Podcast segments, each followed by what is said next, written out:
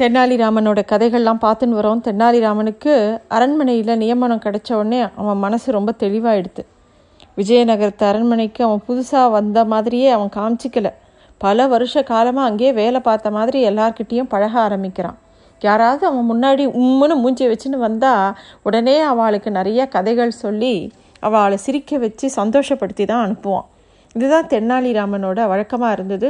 தென்னாலிராமனை கண்டா அந்த அரண்மனையில் மட்டும் இல்லை அந்த ஊர்லேயே எல்லாருக்கும் ரொம்ப பிடிச்சி இருந்தது ஆனால் அந்த ராஜகுருக்கு மட்டும் இவனை பார்க்கும்போதெல்லாம் ஒரு கோபம் வரும் அவர் முகத்தில் ஒரு பொறாமை இருக்கும்.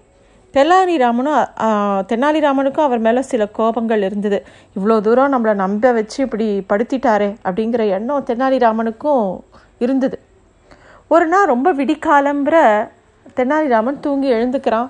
வெளியில் பார்க்கும்போது ராஜகுரு குளிக்க போகிறது தெரியறது. அப்போ ரொம்ப விடியலை ரொம்ப பூமால ஒரு நாலு மணி மூணு மணி அந்த மாதிரி நேரத்தில் அவர் குளிக்கிறதுக்கு குளத்தங்கரைக்கு போயின்ட்டுருக்கார் அப்போது தென்னாலிராமன் வந்து அவர் பின்னாடியே சத்தம் போடாமல் நடந்து போகிறான் அப்போது அவர் வந்து தன்னோட துணியெல்லாம் வந்து க கரையில் வச்சுட்டு குளிக்க போகிறார் அப்போது தெனாலிராமன் அவருக்கு தெரியாதபடி இருட்டாக இருந்தது இல்லையா? அந்த துணியெல்லாம் எடுத்துகிட்டு போய் ஒளிஞ்சிக்கிறான். இவர் குளிச்சுட்டு மெதுவாக வெளியில் வரும்போது எங்கடா துணியெல்லாம் காணும்னு அதிர்ச்சியாக நிற்கிறார் எங்கடா துணியை காணுமேன்னு தேடுறார். இப்போ தெனாலிராமன் முன்னாடி கையில் துணிகளோடு வரான். இவர் கேட்குறாரு பா மொதல் துணியை கொடுப்பான்னு அப்படி நிற்கிறேன் பாரு அப்படின்னோடனே நீங்கள் ஏ தெனாலிராமா? அப்படின்னு திருப்பி கூப்பிட்றார். அடா என் பேர் உங்களுக்கு ஞாபகம் இருக்கா? முன்னாடி நான் வந்து உங்கள் வீட்டுக்கு வரும்போது என்னை யாருன்னே தெரியாதுன்னு சொன்னீங்களே. இப்போ மட்டும் என் பேர் ஞாபகம் இருக்கா? அப்படின்னு கேட்குறான் தெனாலிராமன் ராஜகுரு சரி அதெல்லாம் விடுப்பா. இப்போ மொதல் துணியை கொடு நான் கிளம்பி வீட்டுக்கு போகணும் அப்படிங்கிறார். அதெல்லாம் தர முடியாது. நீங்கள் இப்படியே போங்க அப்படிங்கிறான். அவர் வந்து என்னப்பா இப்படி விளையாடுற? நீ முத துணியை கொடு. அப்படின்னு ரொம்ப கேட்க கேட்க அவன் கொடுக்கவே மாட்டேங்கிறான். அவர் என்ன சொல்லியும் கொடுக்க மாட்டேங்கிறான். கடைசியாக அவர் சொல்கிறார் இப்போ உனக்கு என்ன தான் வேணுங்கிற முதல் துணியை கொடுக்க போறியா இல்லையா? அப்படின்னு கேட்கும்போது சொல்கிறார் நான் உங்ககிட்ட துணியை கொடுக்கணுன்னா நீங்கள் என்னைய உங்கள் தோளில் சுமந்துட்டு அரண்மனை வரைக்கும் தூக்கின்னு போகணும். அப்போ தான் நான் உங்கள் துணியை கொடுப்பேன் அப்படிங்கிறான். சரி நான் பண்ணுறேன் கொடு. மொதல் துணியை கொடு. என்கிட்ட துணியே இல்லை பாரு. நான் ஈரத்தில் நிற்கிறேன் விடியறது எல்லாரும் பார்க்க போகிறா அப்படின்னு இவர் சொல்கிறார் அப்புறமா இந்த நிபந்தனையோட அவர் வந்து துணியை வாங்கிக்கிற துணியை உடுத்திண்டு அவர் தெனாலிராமன் கேட்ட மாதிரியே தெனாலிராமனை தூக்கி தோளில் வச்சுட்டு நடந்து அரண்மனையை நோக்கி போகிறார் விடிஞ்சின்ட்டுருக்கு எல்லாரும் பார்க்குறா தெருல என்னடா இது? ராஜகுரு? அவர் போய் தெனாலிராமனை தோளில் சுமந்துட்டு போகிறாரே என்ன ஆச்சு இவருக்கு? அப்படின்னு எல்லாரும் பார்க்குறாங்க சில பேருக்கு ராஜகுருவை கண்டாலே பிடிக்காது. அவளாம் சிரிக்கிறா. சில பேருக்கு வந்து ஆச்சரியமாக இருக்குது தெனாலிராமன் அப்பாடா நம்ம நினச்சதை சாதிச்சிட்டோன்னு சந்தோஷமாக அரண்மனை நோக்கி போகிறான் அப்போது அந்த அரண்மனையோட உப்பரிகையிலேருந்து ராஜா கிருஷ்ணதேவராயா இதை பார்க்குறார். அவருக்கு ரொம்ப கோபம் வருது. என்னது இது? நேற்று வந்த இந்த தெனாலி ராஜகுரு எவ்வளோ மரியாதைக்குரியவர். அவரோட தோளில் ஏறி உட்காந்து வரானே. அவனை முத தண்டிக்கணும் அப்படின்னு யோசிக்கிறார். உடனே அங்கே இருக்கிற காவலாளிகளை கூப்பிட்டு ஏதோ காதில் சொல்கிறார் இதை பார்த்துடுறான் தெனாலி. தெனாலிக்கு புரிஞ்சு போச்சு. ர- மன்னருக்கு கோபம் வந்துடுத்து அவர் ஏதாவது நமக்கு தண்டனை கொடுக்க போகிறாருங்கிறது தெரிஞ்சு போச்சு. உடனே அவன் வந்து ஆஹ், ராஜகுருவோட கீழே இறங்கி அவரோட காலை இறுக்கி பிடிச்சி கெஞ்சிறான். என்னை மன்னிச்சிருங்க குருவே நான் ஏதோ கோவம் ஏதோ என் கோவத்தில் இப்படி பண்ணிட்டேன்.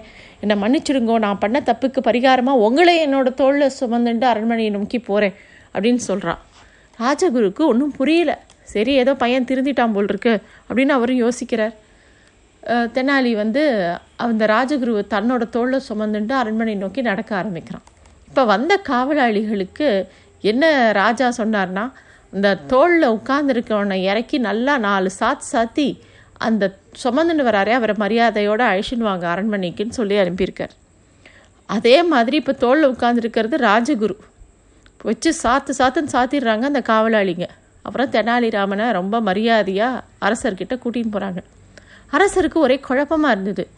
நான் தோளில் இருக்கிற இவன் இவனை தானே அடிக்க சொன்னேன் அப்படின்னா இவர் தோளில் இல்லையே இவர் தோளில் தான் வேற ஒருத்தர் தானே இருந்தாங்க ராஜகுரு தானே இருந்தாங்க அப்படிங்கும்போது கிருஷ்ணதேவராயாவுக்கு இன்னும் கோபம் வருது.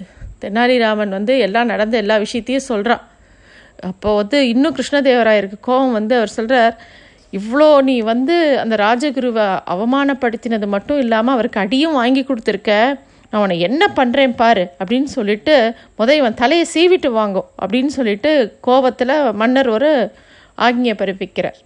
அங்கே இருக்கிற காவலாளிகள் தெனாலியை கூட்டிகிட்டு அப்படியே அவங்க கழுத்தை சீவறதுக்காக கூட்டின்னு போகிறான் தெனாலியை பார்த்தா பாவமாக இருந்தது. தெனாலியா வாளோட நடந்து போகும்போது நடந்த எல்லா விஷயத்தையும் சொல்கிறான் தான் எந்த ஊரில் இருந்தோம் எப்படி ராஜகுரு தன்னை ஏமாத்தினார்? எதனால் இவனுக்கு கோபம் வந்து இப்போ ராஜகுருவை தூக்கி தன்னை தோளில் சுமந்துட்டு வர சொன்னான் எல்லா கதையும் சொல்கிறான் அந்த காவலாளிகளுக்கு.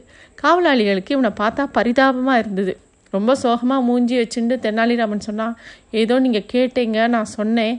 இந்தாங்க ஆளுக்கு கொஞ்சம் காசு தரேன்னு சொல்லிட்டு தன்னோட இடுப்பில் இருந்து ஆளுக்கு கொஞ்சம் பொற்காசுகளை கொடுக்குறான். உடனே அந்த காவலாளிகள் சரி சரி நீ வந்து ரொம்ப வருத்தப்படாத நாங்கள் உன்னை கொல்ல மாட்டோம். நீ இந்த ஊரை விட்டு ஓடி போயிடு. நாங்கள் மன்னர்கிட்ட உன்னை கொண்டுட்டு தான் சொல்லிடுறோம் அப்படின்னு சொல்லிட்டு இந்த ஆட்டு ரத்தத்தை காமிச்சு நான் உன்னை கொண்டுட்டோன்னு நாங்கள் சொல்லிக்கிறோம் நீ போயிடு அப்படின்னு சொல்கிறான் தெனாலிராமனும் சரி அப்படின்னு சொல்லிட்டு மனசுக்குள்ளே மகாகாளியை வேண்டிட்டு நேராக தன்னோட வீட்டை நோக்கி போகிறான் அவன் அந்த ஊரை விட்டு போகலை. தான் வீட்லேயே மறைஞ்சு இருக்கான். ஆனால் மகாகாளியை மட்டும் அவன் மனசுலேருந்து நினைக்காம இருக்கவே இல்லை. எப்பயும் தியானத்திலேயே இருந்தான் மகாகாளியை நினச்சிட்டு என்ன பண்ணுறதுன்னு யோசனை பண்ணிட்டு வீட்லேயே உட்காண்டிருக்கான் இன்னும் என்னெல்லாம் தெனாலிராமனோட வாழ்க்கையில் நடக்கிறதுங்கிறத அடுத்ததில் பார்க்கலாம். நன்றி.